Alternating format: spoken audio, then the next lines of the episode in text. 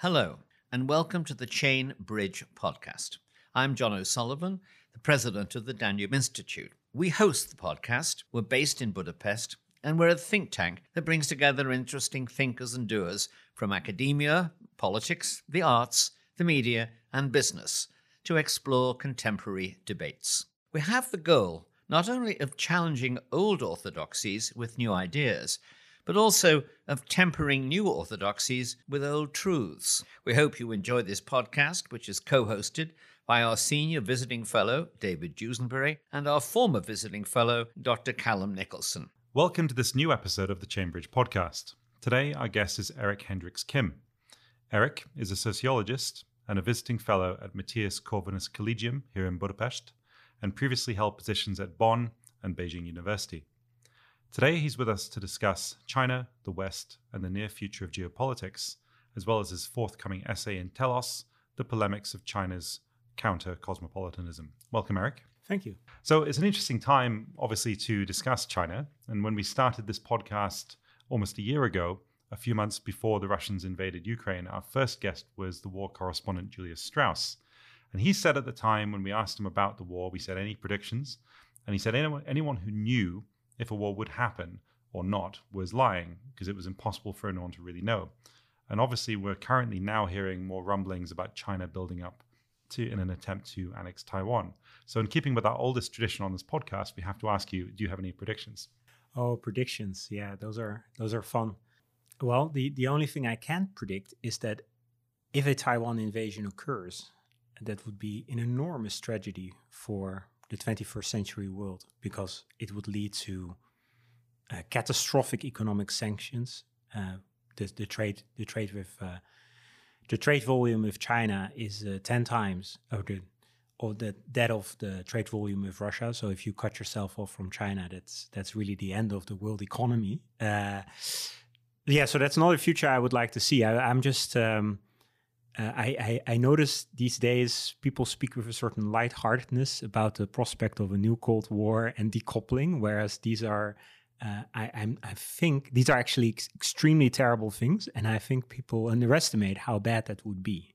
Well, that's a sort of NATO question. I think uh, David has a, an EU question for you on the same lines. it's it's a bit of a, a two part EU question. I mean. Um, one, I, am just curious whether you have any thoughts on the most recent visit. I mean, just a couple of days ago of Olaf Scholz uh, to Beijing. I mean, this is quite a significant move, it seems, uh, not only from a European but from an American perspective.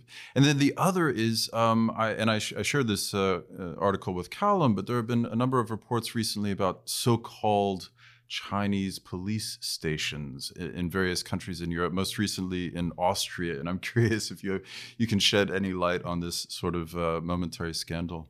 Well, I've, I've I've read up on those. Uh, I've tried to read up on those police stations, but um, as far as I'm aware, it's not so clear what they what they do. So I wouldn't. Uh, I, am not. So I, I realize that uh, the concept of state sovereignty is extremely important. So if there would be informal police stations, that would be a a, a, a principle that would be a problem in principle. Um, uh, about about uh, the German Bundeskanzler going to uh, to China on a trade mission, that should be a routine exercise because uh, Chinese factories are extremely important for the uh, for for for uh, as a production side for German industry, especially for the car industry. So there, uh, it shouldn't raise any. Um, it shouldn't be surprising, and it shouldn't raise questions that the Bundeskanzler is going to uh, to China uh, on a diplomatic mission. Um, but of course, in these days, it was it was controversial. So a lot of people are moralizing it.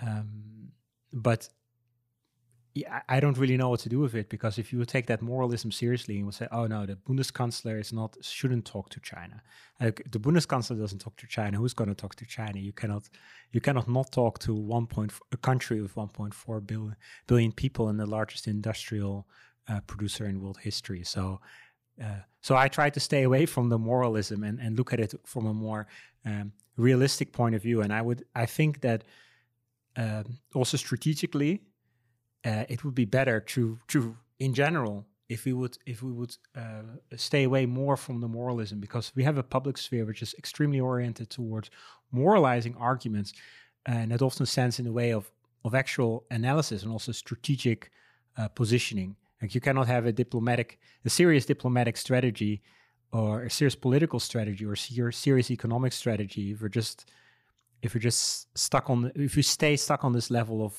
of uh, one-dimensional moralism, which is it's not the world is just too complex for that. That's not going to work. On that point, uh, I have also. I mean, I think we've all noticed the way that there is uh, uh, the, world now publicly seems to be run on the basis not necessarily of what is the case, but what people say ought to be the case. But often mm. there's a performativity to that of yes. a some people call it virtue signaling, I suppose. Mm. Uh, but virtue signaling isn't just individuals with social justice issues or whatever it may be, but also geopolitically, it seems we see presidents uh, virtue signaling, uh, condemning countries uh, for, for, for, what advantage, I'm not sure. Often we see the US president condemn someone, then have to go to that country, and it's quite awkward, um, as the current president did, I think, in Saudi Arabia recently. And, uh, and I wonder, what, what, do you think accounts for that tendency now to moralize, that uh, the growth of that um, pattern or, or that uh, norm in contemporary international affairs? Well, I don't I don't dare to to just off the bat speculate about the deeper social cultural roots of this turn, but it is it is a question that uh, uh, that I'm preoccupied with uh, intellectually because to me it is obvious that this moralizing turn in public discourse is uh, doing us all a disfavor and is even is evenly potentially dangerous at this point uh, we have we need to make a, a, a, we need to change our public culture towards uh, um, we towards a, a, culture where virtue signaling is is punished instead of it's this would be dismissed broadly dismissed as unserious instead of cheered on. So now we have all these politicians being rewarded by this by virtue signaling. So there's an incentive on moralizing virtue signaling. The problems in the world are much too serious to be approached in such a frivolous manner. One of the things you point out in your article, about which we're, we're going to be talking, is that sometimes what appears to be um, sort of a, a, confusing phenomenon, whether it's in a system of thought or something else, is actually part of the point. Um, so we're, we're, going to be talking about Chinese conceptions of, of the world and of the West, and you, you draw attention to some of their kind of internal contradictions and argue that this is part of the value of the theory potentially. And I'm curious whether, in a sense, one could ask not only why, in terms of cultural causes, we are entering this kind of weird, almost hysterical level of kind of moralizing, but also ask the question is this what, what political purposes is this serving and is is what we regard as a disservice actually part of the the value of the behavior to certain other Western uh, parties. I mean, to, to, to, those who are really trying to ramp up, let's say, a confrontation. Is that is that sort of the idea that we think we're looking at uh, three dimensional chess and someone's playing four dimensional chess? Is that sort of the the idea? Yeah, there? I think so. Yeah, but I'm not sure if, if I wish four dimensional chess was being played here, but I, I, I really suspect a lot of people of, of being in a two dimensional game. Uh, uh, because I don't see what ser- what uh, uh, who benefits from a, uh, a, new Cold War? I, I, don't. I know that America. Uh, there are certain elites in the United States which benefit from it uh, because they are threatened by uh, the, the, rise of China. That is that is true. But oh, but most people, especially the, the broader masses, making these moralizing, having these moralizing instincts and and and response uh, responding almost automatically in a moralizing way to to to anyone trying to um, mm, mm, um, bridge bridge cultural and political distances. Uh, we are uh, uh, we are looking at the prospect of a new Cold War, and, and, and that should threaten that that's very threatening. And I think that people are uh, not aware of of how how deeply sad um, the consequences of that will be. For instance, right now anyone who's doing something with China has seen this has experienced in the last few years how terrible it is to um, for for the for the world to to to um, to break up. So I, a friend, Australian friend of mine, hasn't seen his Chinese fiance for for two years. Uh, I was I was supposed to start an associate professorship at Shandong University, and my employment there has been postponed because of Corona measures. So now this is with the China situation; it's still Corona, but it, it already gives a glimpse of what a, a new Cold War, war would look like, namely not being able to be mobile across borders. And then I see all these people moralizing on Twitter, and that's easy to do. But do realize that all kinds of people have family ties, we have diasporas, uh, we have in all fields and societies academic exchanges, uh, uh, people who've been working in education. Educational exchange between the United States and China has seen have seen the disaster of the of the political of the political uh, uh, tensions working themselves out in in society. So this this if you if you start a new Cold War, the line you're going to cut the line straight through people's lives. So this is not this is not a fun. It, it's not it's not fun and heroic and cool and daring. It's actually very. It's going to produce enormous amount of sadness in in, in people's lives. So that's very interesting, and and you know we've started talking about your. I think it's a good way to pivot to your your article in in Telos, uh, the polemics of China's counter cosmopolitanism, and so in this you've noted, and it's very interesting. You've noted this. You've almost done a taxonomy of of this sort of cottage industry of intellectuals within China, who are trying to reimagine a world order that's less American centric. Mm. And which attempts to reframe the world in a way which positions China as a sort of harmonious contrast, is your phrase, mm. uh, to the West. So, with these movements within China, these intellectual trends, uh, what's the main thrust of this contrast they're positing? Or indeed, is there even a consensus within China on that? Well, the, the essay I wrote is really about an, a particular academic and intellectual field. And it's not entirely clear how politically influential this field currently is and how influential it will be. I mean, the official politics in China is still revolves around uh, Xi Jinping fought on uh, uh, uh, socialism with Chinese characteristics for the new era. That's the uh, the official phrase. Um, and in the, the, the the latest party congress, the 20th Party Congress, we have seen a more assertive Chinese Communist Party, um, a, a, a party that's prognoses that China will be a leading player or the leading player in 30 years' time from now.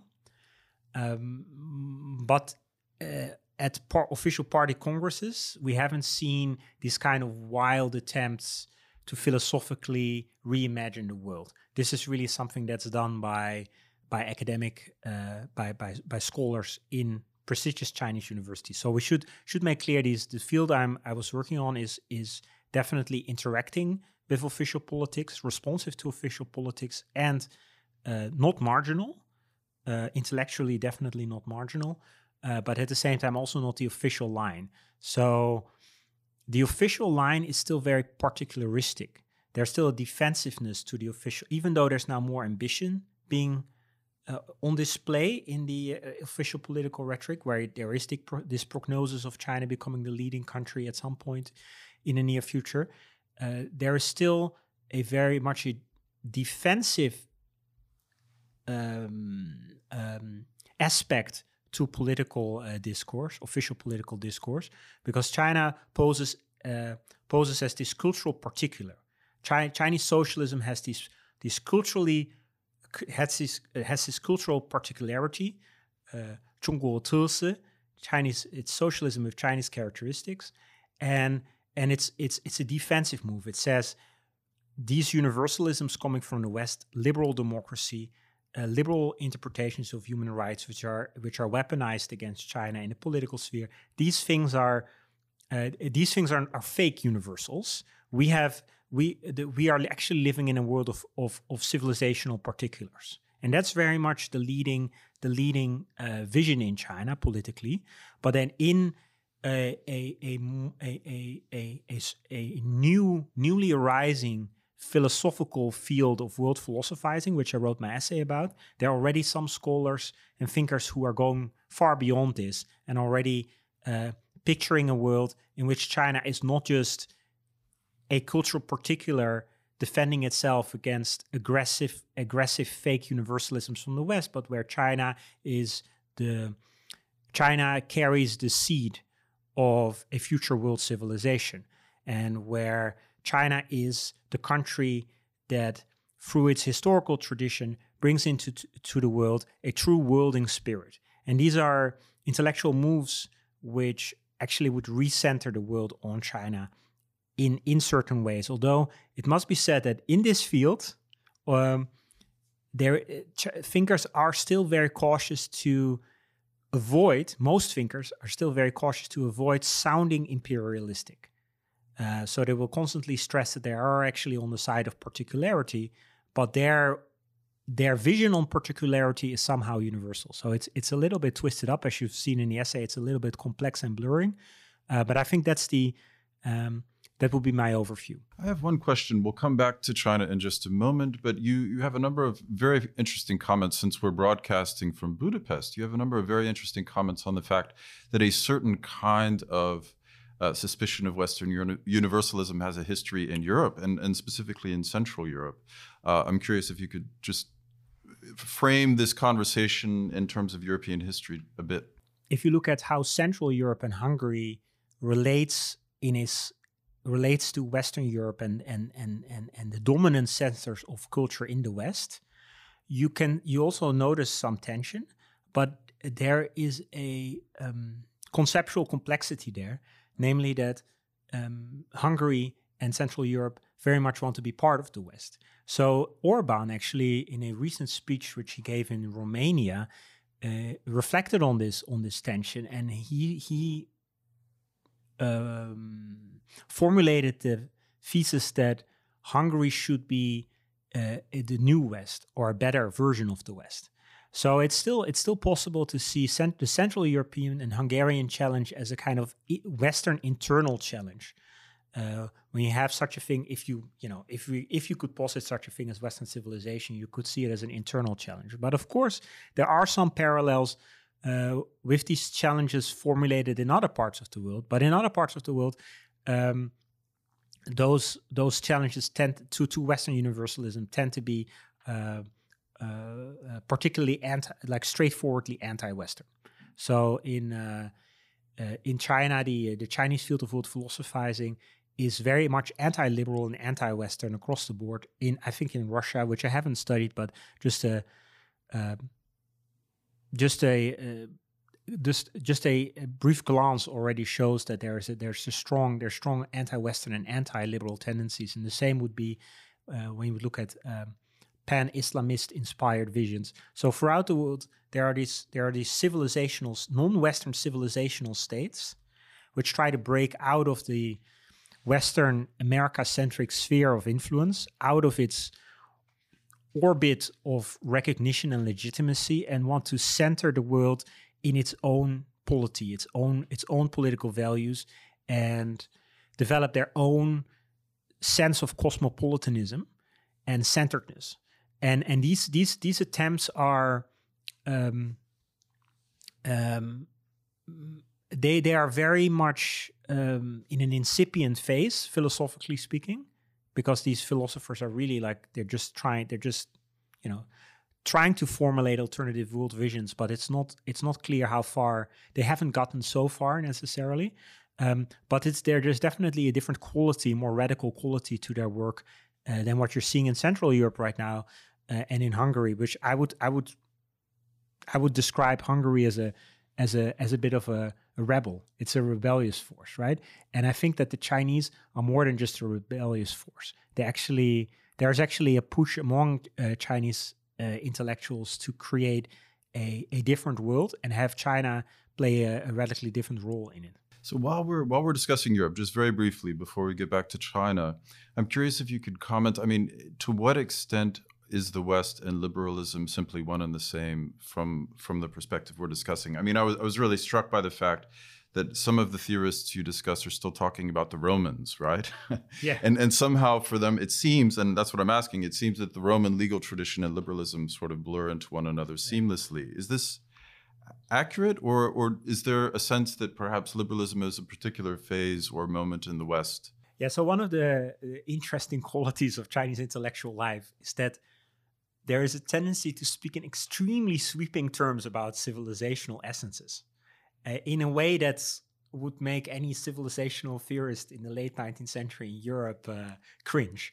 Uh, it's uh, so there's there's a tendency to conflate uh, the West with the Roman spirit, with uh, and and then to see liberalism as a direct outflow of it, and also to the to then conflate all of that with Christianity. But of course there is. But then but then of course there is something to it. I mean, as you as you know, David, uh, uh, uh the Roman world was the the locus for the for the spread of Christianity, and Christianity is is very much. The, if there is such a core, if there is a core to Western civilization, it's probably Christianity, and liberalism is in many ways, uh, in many complex ways, deriving from that tradition.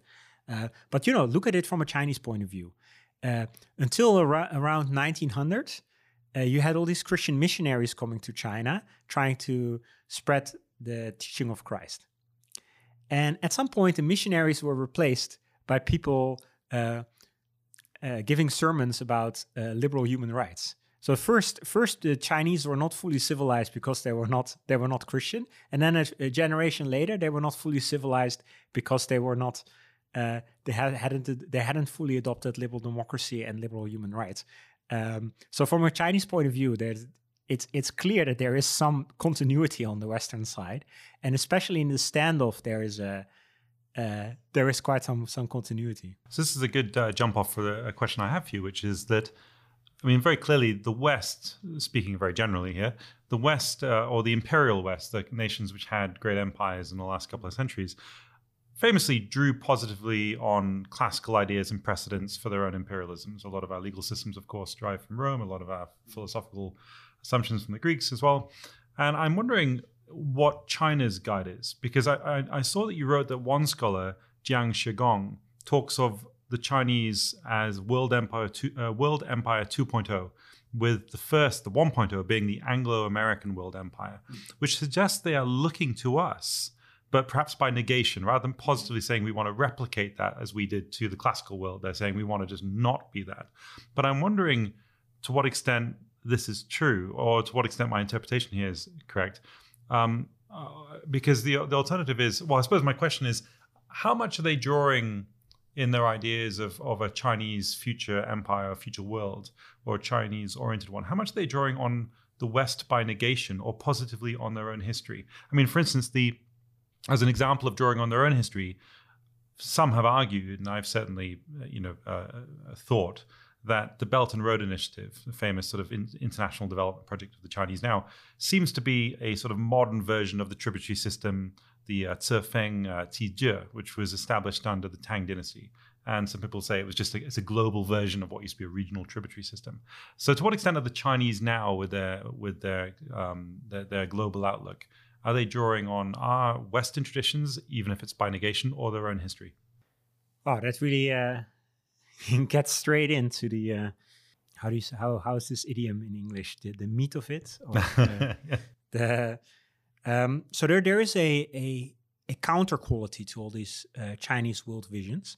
There um, that is what differentiates Western centric, America centric, and liberal centric uh, world conceptions on the one hand from all the alternatives being uh, produced currently around the world is that the first category um, really has the is is power is ideologically hegemonic enough to simply formulate a world vision without the counter being the counter world vision being very explicit in the theory. Uh, whereas all the other uh, cosmopolitan uh, alternative cosmopolitanisms, alternative world conceptions are very much presented as alternatives, as counters, and hence have that which they're trying to negate, namely the Western centric and liberal uh, visions, very much within them. So it's their the negation. The negation is very uh, is very prominent. So they are they are. That's why I also titled my essay uh, Chinese counter cosmopolitanism because this is it's really a counter cosmopolitanism. So they're trying to negate everything has a polemical contra- uh, context very explicitly. They're trying to negate and challenge and break away from a Western sense of cosmopolitanism and a Western sense of universalism. Um, and then, of course, they're trying to look at their own tradition in doing that. But in and and in and then so for instance the Tianxia school, which is uh, probably the most uh, uh, most uh, prominent school within this uh, field of new field of world philosophizing, but also the uh, Jiang Shigong, which uh, which you who you mentioned. Um, they are they are looking for to revive something about ancient uh, from ancient Chinese civilization, and they're actually drawing on a on this notion of Tianxia, which is a an imperial notion. So this is where it gets a little bit complicated. It's an imperial notion um, that existed up to let's say the, the, early 20th century. It was it was really a a, a formative idea in the in, in Chinese political thought. Uh, of an idea of it, Tianxia means all in the heaven, the idea of a harmonious world, uh, harmonious because it is centered by the righteous rule of the emperor. Um, uh, this ch- this Tianxia idea was was influential throughout the history of imperial China, but it actually, in its philosophy, it idealized uh, the rule under the Duke of Zhou, which existed 500 years before Confu- who lived 500 years before Confucius, and had supposedly under the during the, the, the days of yore under the under, under the uh, Duke of Zhou, that's when there was the pure Tianxia. And then afterwards, you had a certain fallen state. And people try to restore Tianxia, but the, the, the true harmonious world can never, can perhaps never be fully revived, or, to, at best we can hope for partial revivals. Uh, and and then these contemporary Chinese uh, uh, uh new Confucian theorists in the Tianxia school and also Jiang Shigong, they're trying to reach back to that imperial uh, to that imperial tradition, but then Jiang Shigong is actually, as you mentioned, quite uh, outspoken about that being a new imperial vision. But the Tianxia school these um, consists mainly of thinkers who uh, who deny that, who, who claim that they can um, that they can revive this this this imperialist this imperial concept without actually uh, creating a new imperialism. So they have some uh, they have some arguments to show that no, no, what they're offering is is is, is a genuine new universalism, and yeah, it, it borrows from this imperial concept from this imperial tradition, but it, this time it will be non-imperial, non-centered.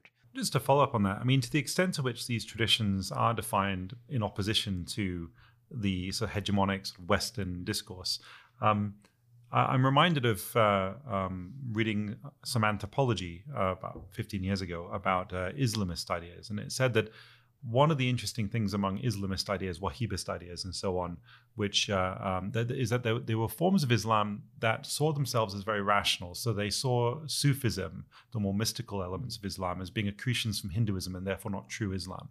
But the irony was they were trying to articulate this as a rejection of the West as well. But in a sense, they did it on the West's own terms of legitimacy by saying we're rational, take us seriously by getting rid of the Sufism. So the irony of the or the paradox of the Islamist traditions was that they defined their opposition still in the terms of the West and the West frames of reference. And I'm wondering where China talks about rejecting Western universalism of course, in some way, they're they're asserting their own. They may say it's particular, but they're still asserting their own Chinese universalism. To what extent are they inevitably trapped in a language of response to the, the hegemonic framework? I think at this point they are. They do seem to be very much trapped in a in a globalized polemic context, which is dominated by the Western cultural centers, and which de facto renders these Chinese counters um, uh, secondary uh, by default almost. And I, I, think that it's very hard for Chinese scholars to escape this. Um, if you're a Western scholar and you're just you're based in the West, it is it is easy to it, it, it is easy to overlook the ideological power of, of these of the Western centers of culture. But if you're outside the West and you're rooted in other traditions or you're trying to revive other traditions then you you really come across this this this cultural and intellectual hegemony. So you're absolutely right. It is very much it is very hard for the chinese to find their own voice. And i see this whole all these new currents in china. I see them very much as uh, being on the lookout for their own chinese voice. But in looking for their own chinese voice they're still caught up in a polemical in a, in a polemical landscape in a in an international field uh, in which they play the role of the negator, uh, the challenger, and that in itself fundamentally transforms everything. So these, if you would have these, if you would have philosophers in China thinking about Tianxia, all in the heaven, our harmonious society, let's say 300 years ago, they could actually, uh, let's say, naively assume that Beijing was the was the the world grounding capital of the or center of the world, and and um, but you cannot, they can no longer uh, contemporary fears can no longer proceed in such a fashion because we are now in a globalized state, but there's also a, but we, we live in a globalized multipolarity, which means that we're constantly confronted with the other, and the other is almost is always present. So even if you try to even if you try to not mention the other, the, the other is there implicitly in your writings.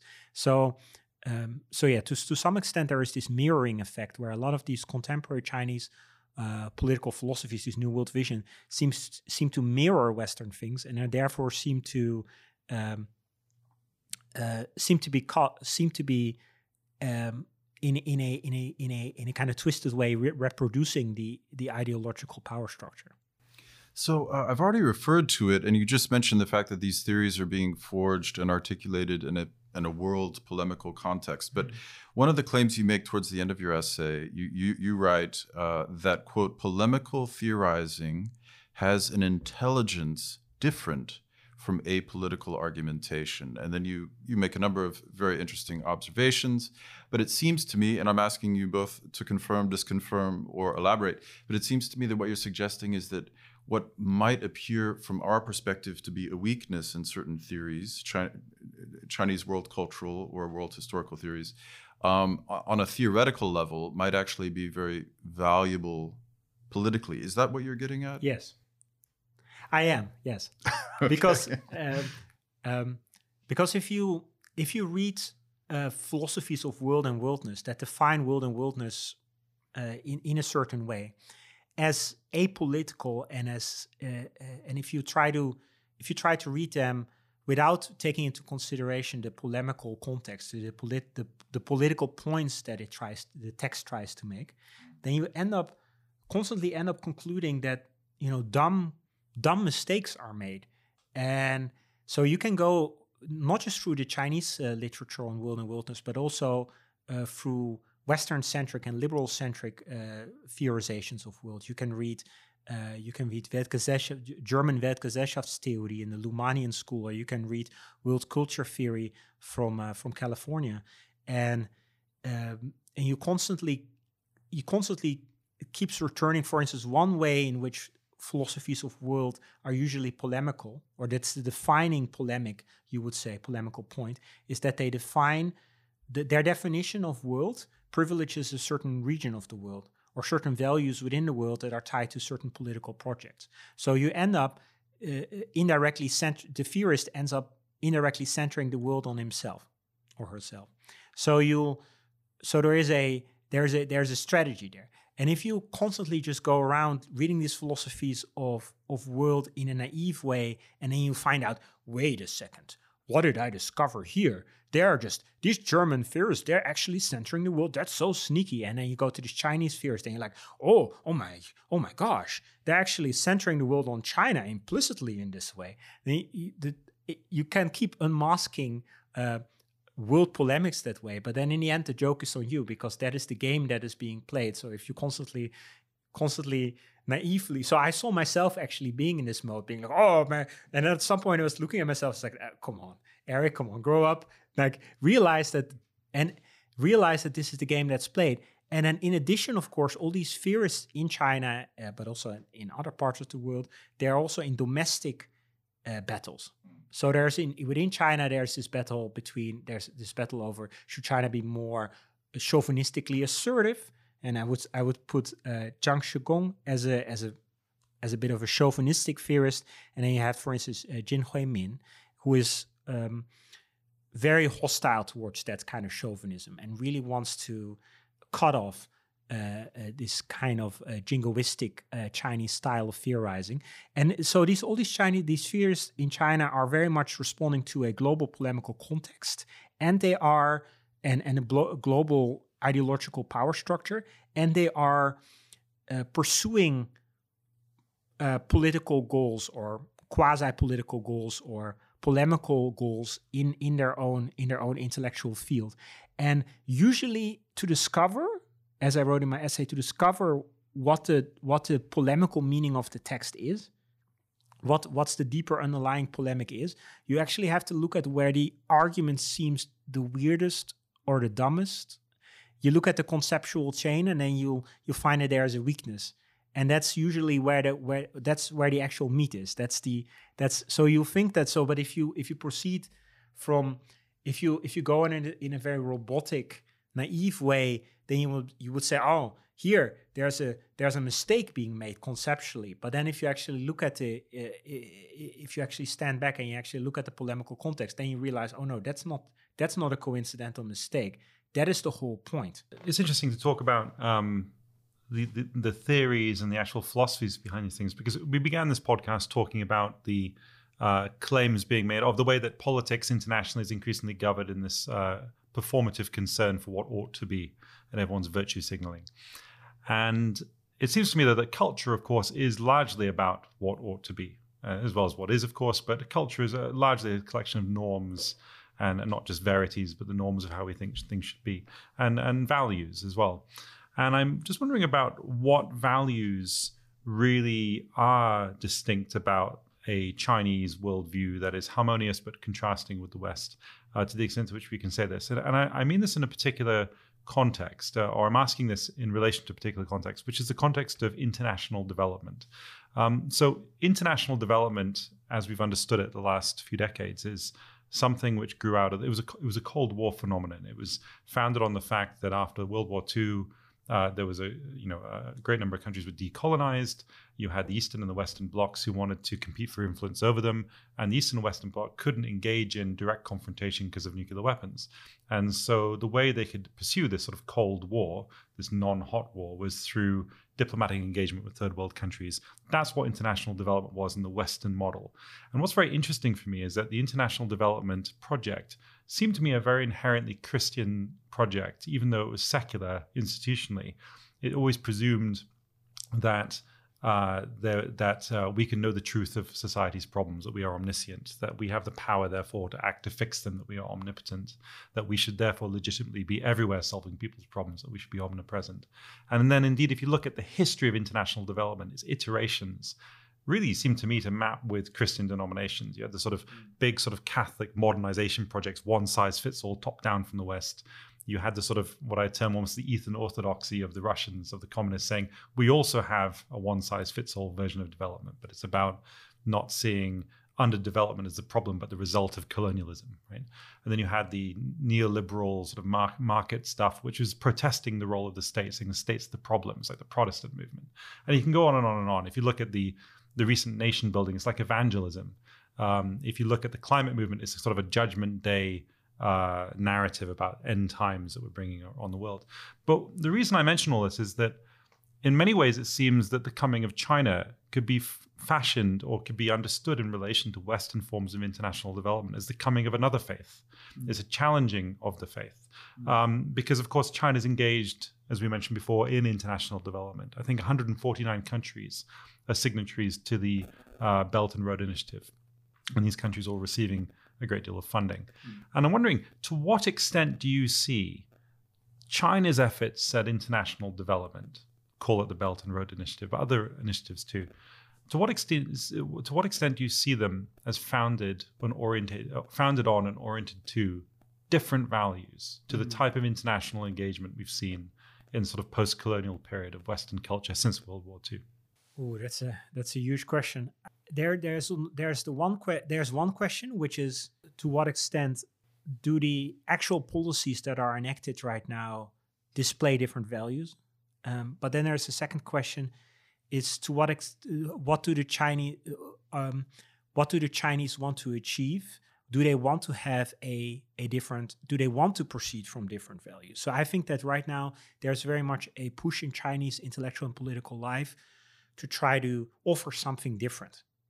Uh, so they're actually, to some extent, also looking for those different values. So I'm not sure if that the fact Ah, that so they have a principle saying we want to do something different, and the, the debate is precisely litigating what is different. Yes. What is different? there's a sense that Ch- China is there's a sense that Chinese that China because of its different cultural traditions, a different cultural tra- trajectory, it's it's different. It's so different that when it expresses itself on the world stage, it should also offer, as you call it, a different faith.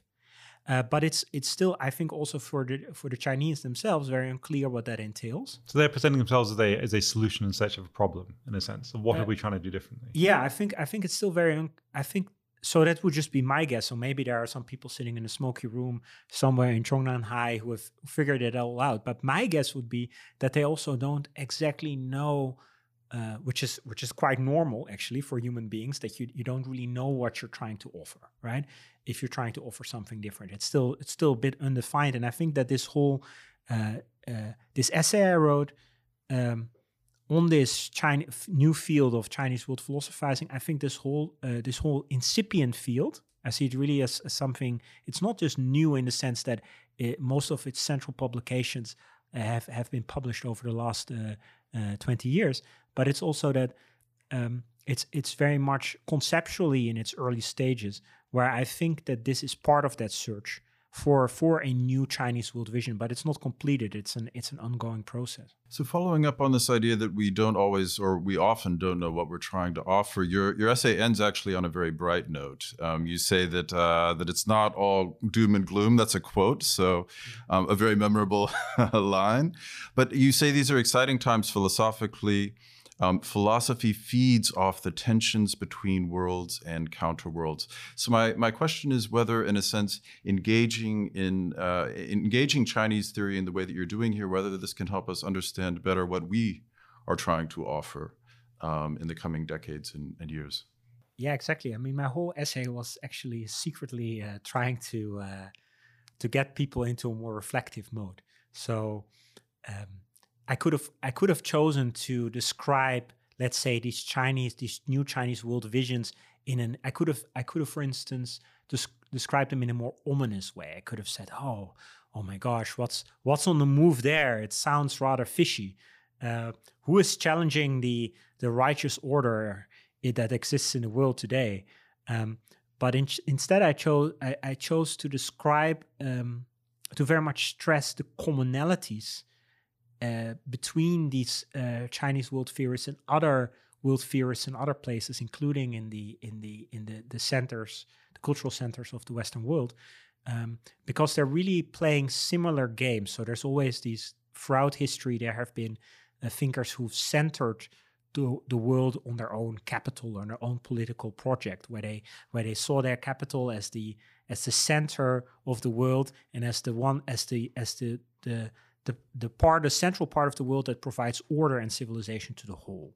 And i really much try to get western readers because i assumed that most of my readers would be western readers. I try to get them to reflect and, and look, uh, use the use also this Chinese field as, as, a mirror because like once you start reading upon these uh, on all these new Chinese um, the, uh, attempts to to define a new Chinese cosmopolitanism or a new uh, a new sense of, of, of world civilization coming from the Chinese side, I think for a Western reader it's very easy to see the cultural bias, so to speak. You can very see that it's that it's it's motivated to aggrandize a certain part of the world, perhaps at the expense of other parts of the world. It's, it's to see through it is quite easy from from an outsider. But then I hope to denaturalize the the the, the, the Western centric and liberal centric uh, world visions as well, um, because those are things that actually they play the same, roughly the same game. So our theories play roughly the same game.